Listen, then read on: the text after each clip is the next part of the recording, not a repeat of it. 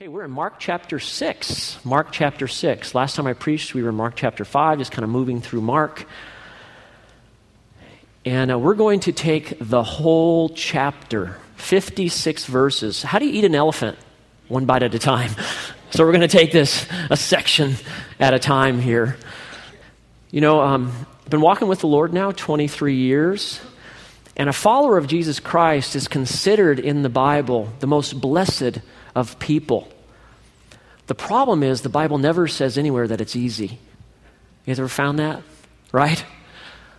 And uh, to be honest with you, the, re- the reality of being a believer, a follower of Christ, is that oftentimes my number one enemy, the fight for faith, is my own heart, if we're honest. Is almost everyone I know that is in, in Christ has good days and bad days. And oftentimes it's this struggle in the heart to hold on to our faith, to trust Christ with all we have, particularly when life circumstances change and there's things happening around us. I mean, we have so much happening in the world that sometimes this, if you will, will this fight for faith is, is always present. To the point sometimes where some of us may even come to the point where we wonder if we really believe. And I had to ask the question as I came to, to this section of Scripture because you have to understand Mark. Mark is writing for Peter. He's basically a scribe, and the Apostle Peter is telling him basically what to write. And he's writing for the church. And the whole purpose of Mark is to prove that Jesus is the Son of God, the incarnate, living Son of God, God here with us. And so when you go through every chapter, there's a reason it's there. And this chapter here deals with unbelief. And when you're studying scripture and you're going to try to teach it, what you want to find is in a text is that what we call the natural unit. There's an idea here.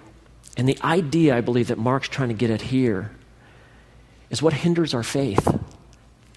Because although the people that he represents here, not all of them are believers, what we're going to see is that there's heart issues here, guys heart issues that will hinder our faith, things that will keep us from just trusting Christ with all that we have.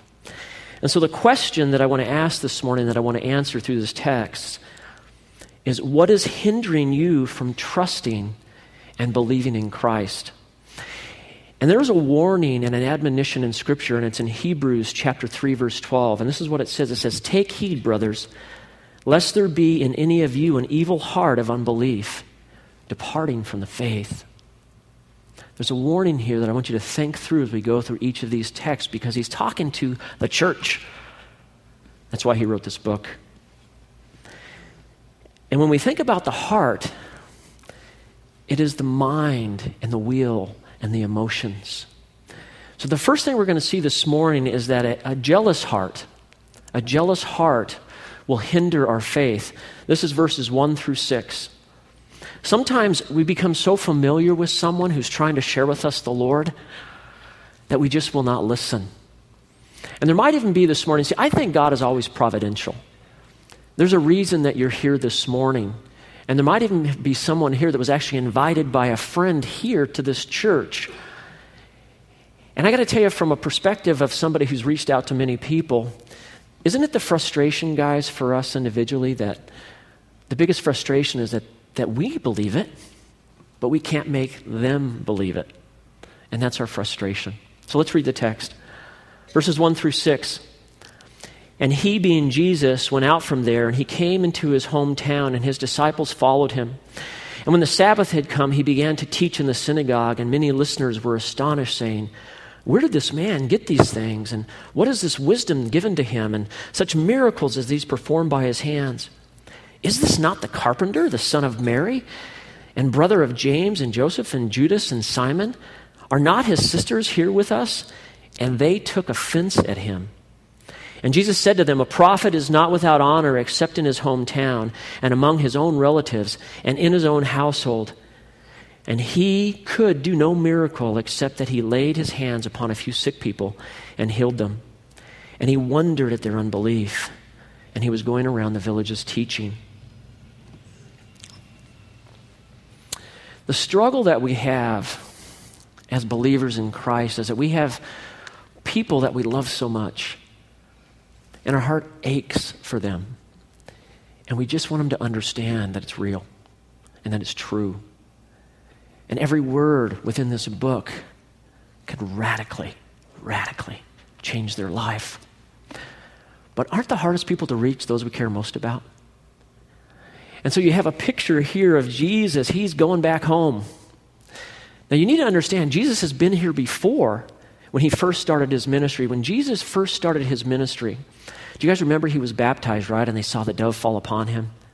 He goes out into the desert to be tested for 40 days and 40 nights. And he's tempted by the devil. Right after that experience, guess where he goes? Back to Nazareth. And Jesus goes back to Nazareth to his own people and he walks in the synagogue and he reads from the prophet Isaiah. I want to read to you. This is the start of his ministry. This is what he reads in Luke 4 18 and 19. This is Isaiah 61 1. The Spirit of the Lord is upon me because he has anointed me to preach the gospel to the poor.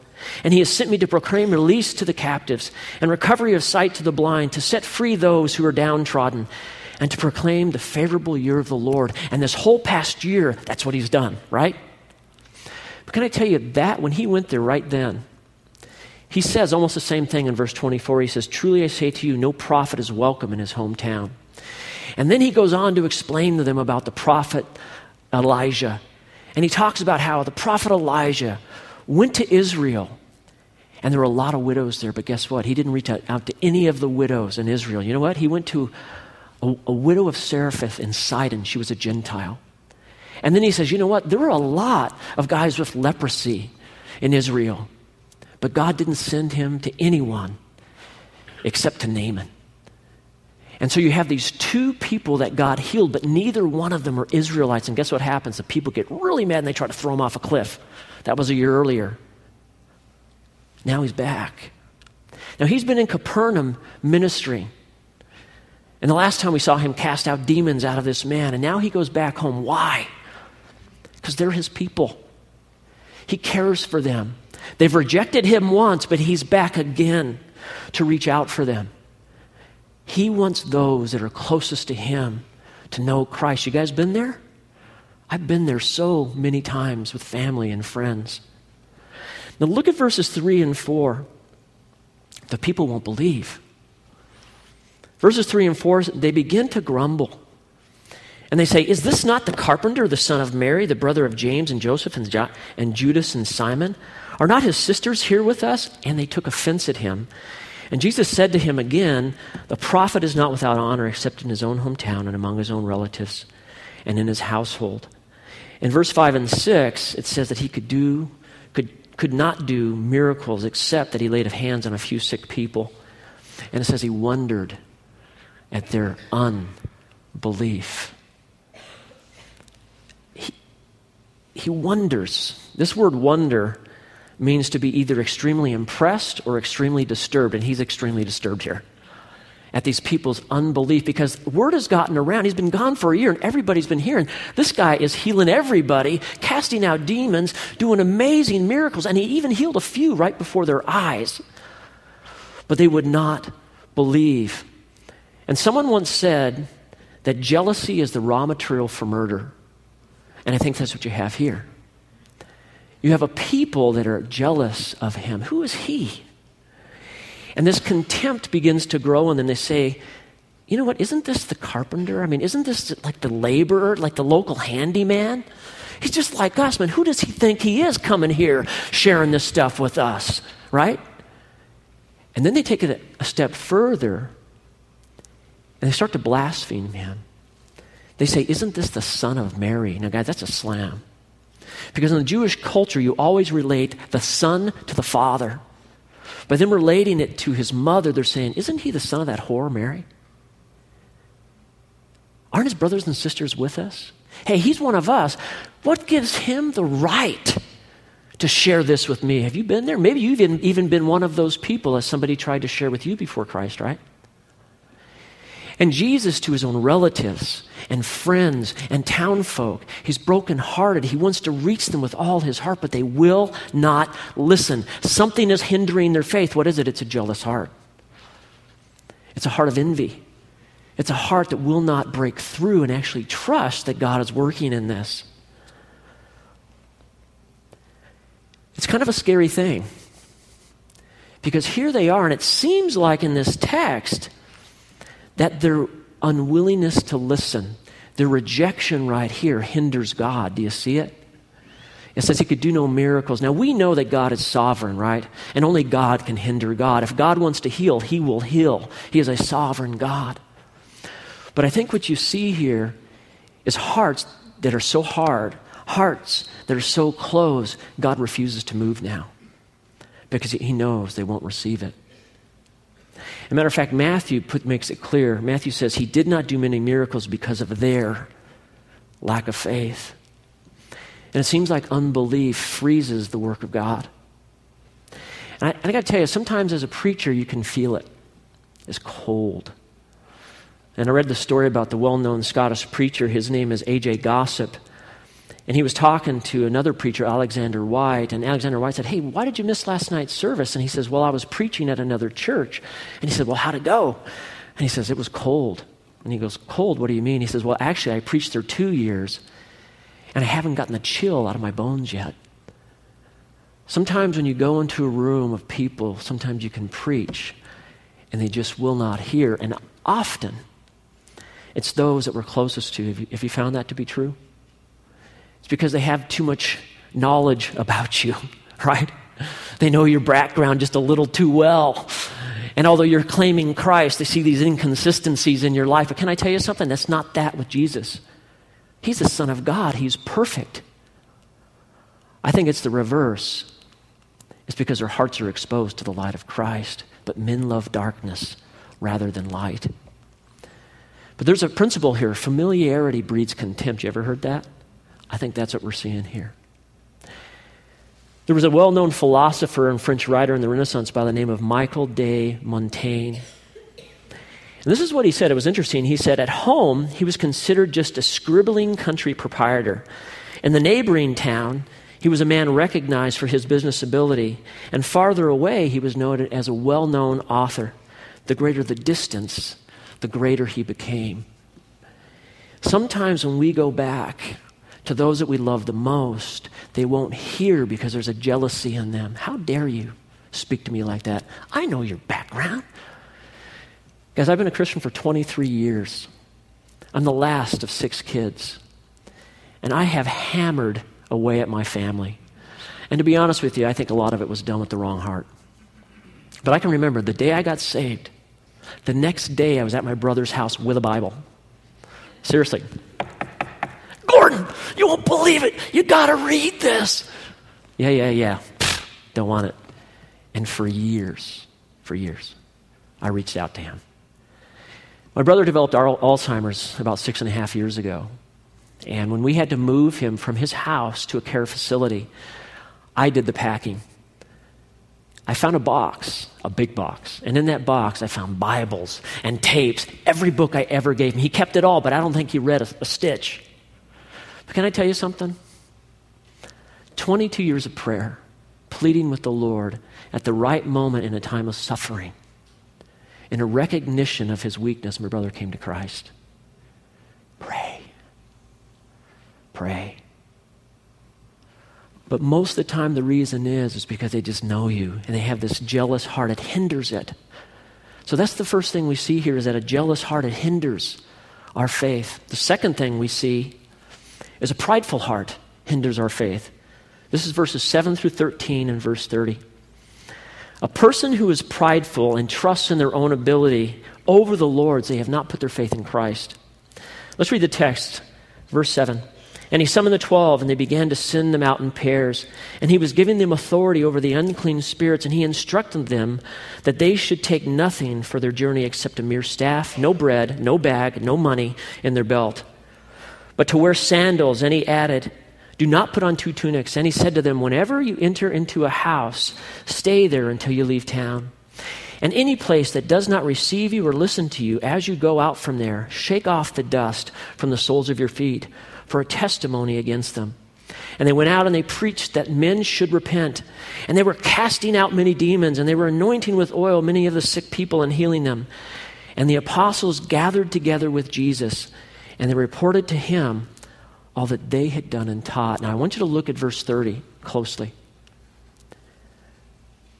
You jump from verse 13 down to verse 30, and it says, And the apostles gathered together with Jesus, and they reported to him all that they had done and taught. So you have the picture here that Jesus calls out the 12. Now, he had a number of people following him at this time, so this is kind of a big deal. He selects these 12 and he says, I'm going to send you out and you're going to have special power. You're going to be able to cast out demons. You're going to be able to preach and you're going to be able to heal people. I mean, wouldn't you want to be one of those guys? Wow, right? The Lord Himself calls you to ministry, but He says, okay, here's the deal. You can't take anything with you but what you're wearing. Your sandals, that robe, you get one tunic. That means two tunics mean you stay warm at night. One tunic, you're barely making it. He's saying you gotta, you gotta wait on the Lord. He's gonna provide you with the food, the place to stay, everything. And it seems to me as I read that, that these guys are dependent on Christ and that there's faith there. Do you see it? They're willing to do it. They went. I mean, anybody here willing to say, okay, I'm dropping it all and I'm going right now, today. I'm not going to take any food, no money, just what I'm wearing on my back. And I'm going off to, I don't know, Ethiopia today. Getting on a plane. I'm going to trust the Lord. Hands? All right. These guys have faith. So they begin strong, right? They're going for it. We trust the Lord. We're dependent on Him. He's the one who's got our back. Yes, we trust God. They don't care about comfort. They're going to go, there's no air conditioning? No problem. No bed? Not a problem. We'll stay wherever He wants us, right? Right heart. Like it. Good stuff. And he gives this thing in there about the sandals. He says, if you're in a place and they reject you, right, take off the sandal, shake off the dust. This is kind of a Jewish idea here that if you go into a Gentile territory and you still have some of that dust on your feet, and God pronounces judgment on them, you have some of that judgment on you because of the dust. So in public, they're supposed to get rid of all the dust as a sign for the people. Actually, I think it's mercy saying, Repent. Judgment is coming. So I see a heart of God in here, goodness. And so this is kind of a great picture of faith. I'm like, wow, these guys got it. They want to serve the Lord. They're willing to just leave it all. And, and, and what the Lord do? He blessed it. Man, they preached and people came, right? They start casting out demons. They go. They, hey, you're healed. Bam! People are healed. So, man, they're excited. And then you go to verse 13. I'm sorry, verse 30. And verse 30 says this It says, The apostles gathered together with Jesus and they reported to him all that they had done and taught. Do you guys see it? I think they began in faith, but I think pride set in. Pride hinders hinders a work of faith in the heart because it's self-reliance, not reliance on the Lord. It's a trusting in self and not what God can do. And can I tell you from, from my perspective, I've, I've done a lot of evangelism ministry, and pride is always the one that creeps into evangelism ministries. Typically, when people first come into an evangelism ministry, they're scared to death. They're like, yeah, yeah, yeah, yeah, yeah, I am not sure I can do this. I'm not sure I want to go out and talk to people. Da, da, da. And then, you know, they do, get a little training. You, yeah, let's do it. And they go out, and then, then God does something, right? And at first, it's like, wow, look what God did. But it seems to me like over time, as people go out and share their faith a lot, particularly as God is blessing and people come to Christ, they start to go, notch on the belt, got another one? Yeah, I got this evangelism thing. Yeah, God's made me an evangelist. And so what I see oftentimes in an evangelism ministry is pride. And it can happen in any ministry. Is that when God begins to bless and he does this great work, it's very, it's in the heart of man, guys. We have a sinful heart. We can start leaning on our own understanding and say, well, I've got to do these certain systems and da da da da da to make things happen. And you might be saying, well, not, I saw faith there. They went out and God used them, right? But let me share with you at the end of Jesus' ministry, at the Last Supper, Jesus, he takes the bread and he says, Hey, this is my body given for you, right, as a symbol for them. Do this in remembrance of me. He takes the cup and he says, This is the, the blood of the new covenant given for you. I'm in a very personal moment. I'm going to the cross. I'm going to die for you. And do you know what happens right after that? In Luke 22 24, it says this And there arose also a dispute among them to which one of them would be the greatest. Right after the Lord breaks the bread and says, Hey, I'm going to the cross. I'm giving my body and blood for you. Guess what they did? Oh, we're gonna, what are we going to do, man? We're going to lead, right? Pride. Pride hinders faith. Pride keeps us from trusting God because, hey, man, I got, I got it nailed. I'm going to do it myself. And there's a well known poet, British poet, by the name of William Ernest Henley. And he wrote a very famous poem entitled Invictus. Have you guys ever heard that poem? Very famous line at the end says, I am the master of my fate. I am the captain of my soul. I've heard that many times before. And that line has been used all over the place, but many people have looked to that, and it's basically an expression, a self centered way to cope with life circumstances. I'm the master, right? The master of my fate. I am the captain of my soul. And it sounds kind of cool. Matter of fact, Nelson Mandela, that was the poem that kind of helped him get through prison. And even the well known um, Clint Eastwood, director, he did this film entitled Invictus about a rugby team that they overcome all these obstacles and win. And wow, right? But also, Oklahoma City bomber Timothy McVeigh, his very last communication, he scribbled on a piece of paper Invictus as they were leading him off to be, be executed. Self centered, I'm the captain of my soul. But Charles Spurgeon said this there's another way to be a captain, and there's another captain. Spurgeon said this 16 years after that poem was written. He says, Every person must serve somebody. We have no choices to that fact. Those who have no master are slaves to themselves. Depend upon it. You will either serve Satan or Christ, either self or a Savior. You will find sin, self, Satan, and the world to be hard taskmasters. But if you wear the uniform of Christ, you will find him meek and lowly of heart, and you will find no rest for your souls. And if you could see our captain, you would go down on your knees and beg him to let you enter in the ranks of those who follow him. It's heaven to serve Jesus. Now, some of you might object here and say, "Now, wait a minute, Pastor Rob. I, I, I see in these disciples faith all the way at the very end of Jesus' ministry, even after the supper. They all deserted him. That's the most selfish thing you can do to your Lord in his hour of need. They left him, and he died on the cross alone. Pride hinders our faith. A jealous heart hinders our faith. The third one is a fearful heart. A fearful heart hinders our faith. This is verses 14 through 29. When we fear what other people think about us, or that we're going to offend someone else with our faith, that kind of fear hinders us. Look at these verses. 14 through 29. And King Herod heard of it, and his name had become well known. And the people were saying, John the Baptist has risen from the dead. And that is why these miraculous powers are at work in him. But others were saying, he is Elijah. And others were saying, he is a prophet, like one of the prophets of old. But when Herod heard of it, he kept saying, John, whom I beheaded, has risen. For Herod himself had sent and had John arrested and bound him in prison on account of Herodias, the wife of his brother Philip, because he had married her.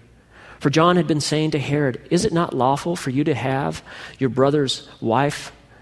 And Herodias had a grudge against him and wanted to put him to death and could not do so. For Herod was afraid of John, knowing that he was a righteous and holy man, and he kept him safe. And when he heard him, he was very perplexed. He used to enjoy listening to him.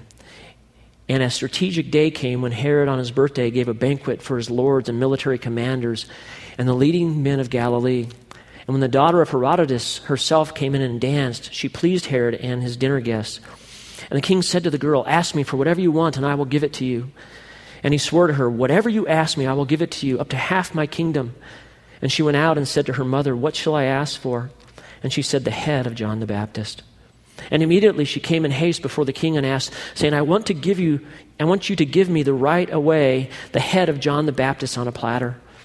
And although the king was very sorry, Yet because of his oaths and because of his dinner guests, he was unwilling to refuse her. And immediately the king sent for an executioner and commanded him to bring back his head. And he went and had him beheaded in prison, and brought his head on a platter, and gave it to the girl, and the girl gave it to her mother. And when the disciples heard about this, they came, they took the head and his body, and they laid it in a tomb. Now, Herod here has what I call a healthy fear and a harmful fear. He has a little of the first, a little healthy fear, and he has a lot of the second. This is Herod Antipas. This is the son of Herod the Great. And Herod had a fear of John. Now, John was a powerful preacher, right? He's the last Old Testament prophet. And as a matter of fact, Jesus said there was no one greater than John. Okay, so you have to understand he's a powerful man of God. And he's preaching against Herod, particularly the sin of him marrying his, his half brother's wife, Herodias. And so, for, for I think reasons that she was upset, Herodias wants him in jail. And, Herod- and I think Herod, because of political reason, wants him in jail. So he captures him and puts him in jail. But Herod used to like to go listen to him. You know, there's something about that that kind of stirred his heart. It, it's, the verse says it perplexed him.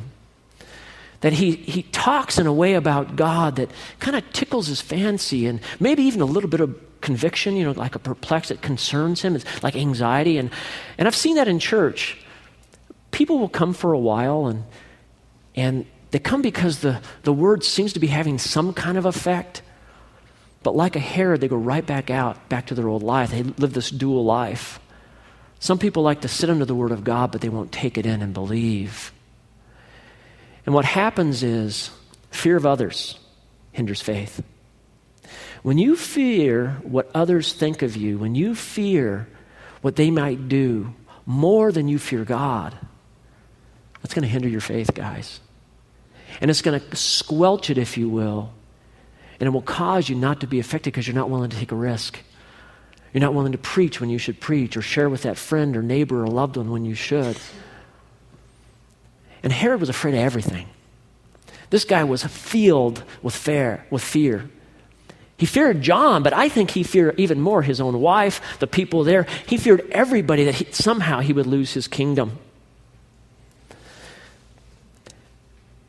Herod was racked with it.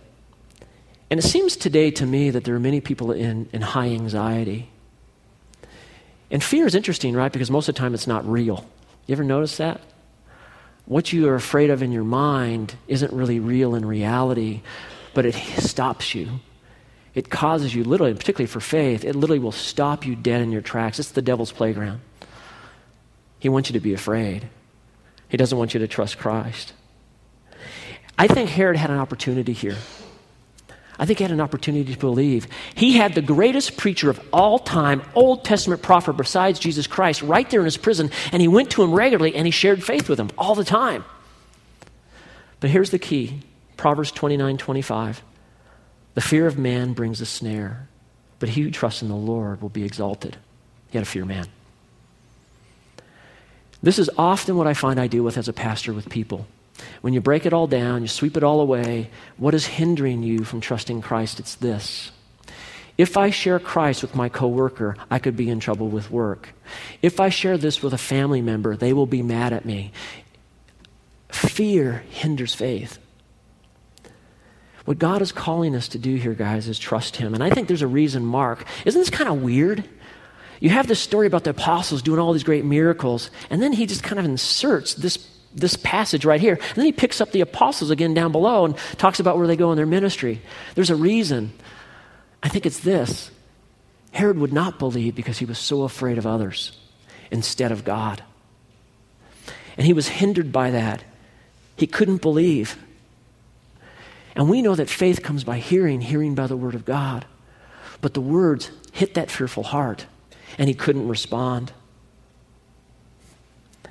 He was racked with fear. I read this really cool posting on a Facebook page of a church. And it's by a woman by the name of Jessie Rice. And she wrote this on a Facebook blog. I want you to just read it to you. I think you'll, you'll get what I mean. She said this She says, Dear fear of what others think, I'm sick of you. And it's time that we broke up. I know we've broken up and gotten back together many times, but seriously, fear, fear of what others think, this is it. We're breaking up. I'm tired of overthinking my status and updates on Facebook. I'm tr- tr- tired of trying to sound more clever and funny and important. I'm sick of feeling anxious about what I say or do in public, especially around people I don't even know that well, all in the hope that they'll love me and like me and accept me and praise me. I run around all day feeling like a golden retriever with a full bladder. Like me, like me, like me. Because of you, I go through my day with a cloud of shame hanging over my head, and I never stop acting.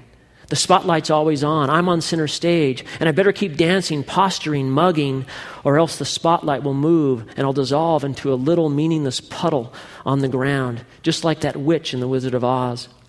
I can never live up to the expectations of my imaginary audience, the one that lives only in my head, whose collective voice is louder than any other voice in the universe. And all of this, especially, is evil because if I really stop and I think about it, and let things go quiet and listen patiently for the voice of God who made me and the Savior who died for me, in His eyes, I turn out actually to be profoundly precious, lovable, and worthy, and valuable, and even just a little ghetto fabulous. When I find my true identity in Christ, then you turn back into that tiny yapping little dog that you are. So eat it, fear of what others think. You and I are done. And no, I'm not interested in talking it through. I'm running, I'm jumping, I'm laughing you all the way out of my life once and for all. Or at least that's what I really want to do. God help me. I read that and I said, that's it. We have a fear of what others think, and that'll hinder your faith faster than anything. And that's exactly what Herod had a fear of others more than God. Now, some of you might here object and say, hey, Rob, it's easy for you. You're a pastor, it's your job, right? You got to stand for Christ. You got to be strong. That's what you got to do. Well, I work in the real world, dude.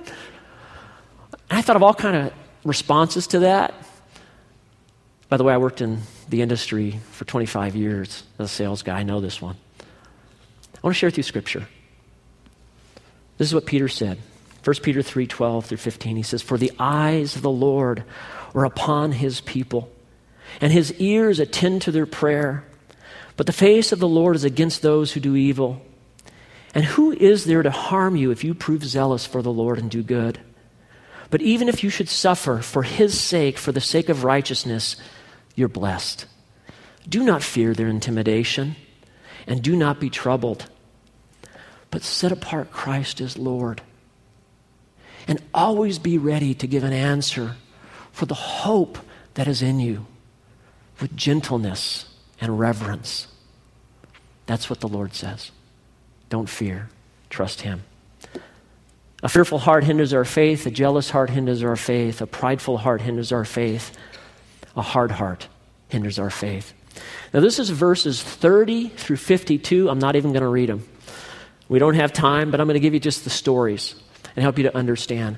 Right here, Jesus sees that the disciples are tired. And he wants to take them to a secluded place. So he puts them in the boat. They go to a secluded place, and sure enough, the people heard where he was going. And there are thousands of them. And it says that Jesus has compassion on them. And he begins to teach. When he's done, he gives the disciples a test. He says, Okay, guys, you feed them. Right? We know this one, right? The feeding of the 5,000. And the disciples are scratching their head, going, Well, there's not enough money. It's like 200 denarii, and how are we going to feed all these people? Maybe we should just send them back you know, to town. And, right? They, they failed the test. And I'm thinking, man, why did they fail that? They just were casting out demons and all this kind of stuff, right? They blew it. Well, the Lord does an amazing miracle, right? Well, how much bread and fish do we got? Five loaves, two fish, whammo, everybody gets fed. Now, you got to think, it's 5,000 men. They're probably women and children. You're talking 10 to 15,000 people, a lot of people. Amazing, amazing miracle. And then the Lord has the disciples get into a boat because they're still exhausted, man. And he says, Go to Bethsaida. And they get in the boat and they start rowing. The Lord goes up on a little hill up there and he's sitting up there and he sees the guys out there and they're straining at the oars because there's a wind against them and they can't get anywhere. And so he says, Well, I'll go talk to him. He walks on the water. We know the story, right? And he walks to them. Here's a key verse It literally says that they were astonished. In verse 51, and they thought he was a ghost. They didn't recognize him, guys. They didn't recognize the Lord. And then Jesus gets in the boat, the storm stops, right? So, two events But there's a major point here that I want you to get. It says here in verse 52, this is the key. For they had not gained insight from the incident of the loaves because their hearts were hard. You see that? The disciples of anyone should know who the Lord is. At this point, they've been with him over a year. At this point, they should have the most faith of anybody because everywhere they go, he does amazing stuff. And he teaches them personal, right? He comes to them and he shares with them the deep stuff, the real stuff. I mean, he says a parable, then he goes back and he tells them what the parable means. I mean, these guys got it, but they don't got it. Why not? Because their hearts are hard. They did not recognize Jesus. What is a hard heart? In the Greek, it means to be completely unwilling to learn. It's to cause the mind to be closed. It literally means to be calloused over. So it's kind of a picture if you have a really hard callus over your heart. The disciples' hearts were closed. And I began to think, what is it that causes a hard heart? And I think there's four things that I could think of. Number one, I'm going through this quick. A hard heart develops when we start thinking about the world more than the Lord. And I think the, God, the, disciples, after all this kind of stuff, the pride that was in them, all these miracles, they were worldly focused. They still didn't get it that this man is God in, in the flesh. They were trusting in the things of this world and not in Him. 1 Corinthians 10 4 and 5 says, For the weapons of a warfare are not of the flesh, but divinely powerful for the destruction of fortresses. And we are destroying speculations and every lofty thing raised up against the knowledge of God and we're taking every thought captive to the obedience of Christ. We are to take our thoughts captive when we go worldly and pull them into Christ. When you don't do that, you begin to think like the world. Only, all I ever do is watch TV, read the newspaper. I never read the Word. You're going to begin to get a hard heart. That's our thinking, but also it's our actions. That's the second thing that causes a hard heart. When you start thinking wrong, you're going to start acting wrong. And when you start thinking like the world, you're going to start acting like the world. And when you start acting like the world, your heart becomes hard. It closes off to the things of God. And a third way our heart becomes hard, I think, is just fatigue. You guys ever been there? So tired you don't care about nothing? I've been there. Matter of fact, I got so tired at the end of seminary this last December, I was done. And the main thing that I noticed is that my heart felt insensitive to Christ. It's like I'd go in my prayer closet and it was like I was hitting the ceiling and I couldn't figure out. You know how I broke it? After a few months of that, I, I called somebody that I respect, I consider more godly than me, and I said, Brother, I need help. Would you just meet with me and talk with me and pray with me and walk me through this time? Because that close walk with the Lord that I've had for years, I've just, he's just distant to me. I feel like my heart is hard. And he and I began to pray together and fast together and think together. And you know what? The Lord has met me again. Praise God. Sometimes it's just fatigue, guys, just tired. You guys seen it? And the last one, I think, is what, the, what happened to the disciples. They had a prideful heart. Sometimes pride will hinder our heart to the point where it becomes hard. A hard heart is hindered, hinders our faith. A jealous heart hinders our faith. A prideful heart hinders our faith and a fearful heart hinders our faith. And I just want to look at the last point, and I'm going to go really quick. This is the key to all this. What enlarges our faith? A seeking heart enlarges our faith. See, a seeking heart recognizes Christ. A seeking heart puts Him first and is open to the work of God. Look at verses 53 through 56. It says, When they had crossed over, they came to land in Gennesaret. They moored to the shore. And when they got out of the boat, immediately the people recognized them, recognized him. And they ran about the whole country and began to carry here and there on their pallets those who were sick to the place where he was. And wherever he entered villages or cities or countryside, they were laying the sick in the marketplaces and imploring him that they might just touch the fringe of his cloak. And as many as touched him were being cured. There's a key here. In verse 54, it says they recognized him. And I think they recognized him for who he was. They actually trusted that this man is a man of God.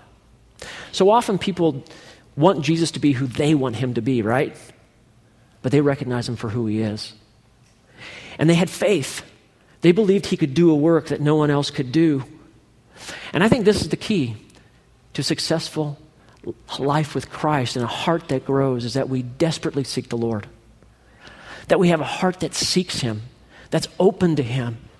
We've just saw four examples of, of a heart, and he's speaking to believers that have been closed off to Christ, and now he goes to Gentiles. They weren't Jews, they weren't the people that should have believed, they were people that just believed.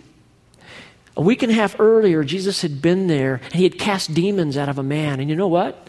That man went out and preached in every city in Decapolis hey, this guy just cast out the demons out of me. So the stage was set. God was preparing these people's hearts. And can I tell you, if you find that you have a fearful heart, or a hard heart, or a heart that's not, not close to the Lord, you need to seek Him. And He says, if you seek me, you will find me. And this is why I think Mark has this in here because they sought Him with all their heart. They were desperate for Him. Do you have that kind of heart? Are you desperate for Christ? Do you desperately want to know Him? Or has your heart become cold and calloused and you no longer understand or hear that soft, precious voice of Christ in your life? Too many in the church say they believe, but they live like they don't. I'm going to end with this verse. Jesus said this in John 11, 25 and 26. He said, I am the resurrection and the life. He who believes in me will live even if he dies. And everyone who lives and believes in me will never die. Do you believe this? I pray that you do. Let's pray. Well, Lord, a lot of text, but I think it just reveals to us, Lord, that our hearts are so prone to wander. And Lord, help us to, to have a seeking, trusting heart. Help us as your people to run from jealousy and pride and fear and hardness. Give us a heart that's willing to seek you no matter what, no matter what the circumstance, no matter what the issue, that we will seek you with all that we are. And Lord, you make a promise when we seek you with all our heart, you will meet us. Thank you for that promise, Lord. I pray that you meet us now. In Jesus' name, amen. Could I have you stand with me?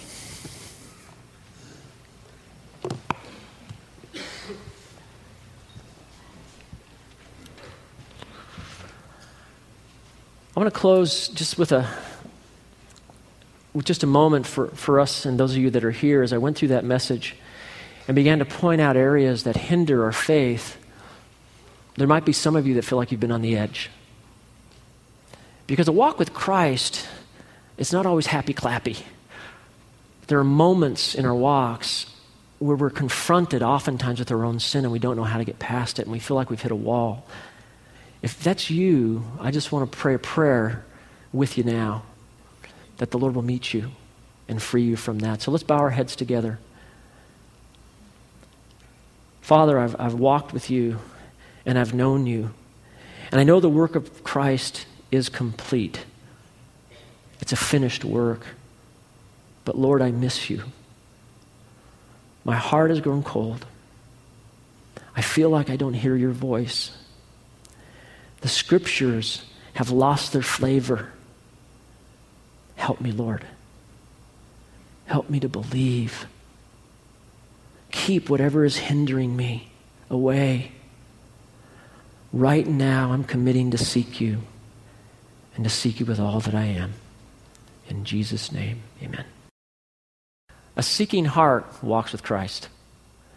So, my prayer for you this week is that you will seek the Lord with all that you are, and you'll find that walk very sweet. God bless you.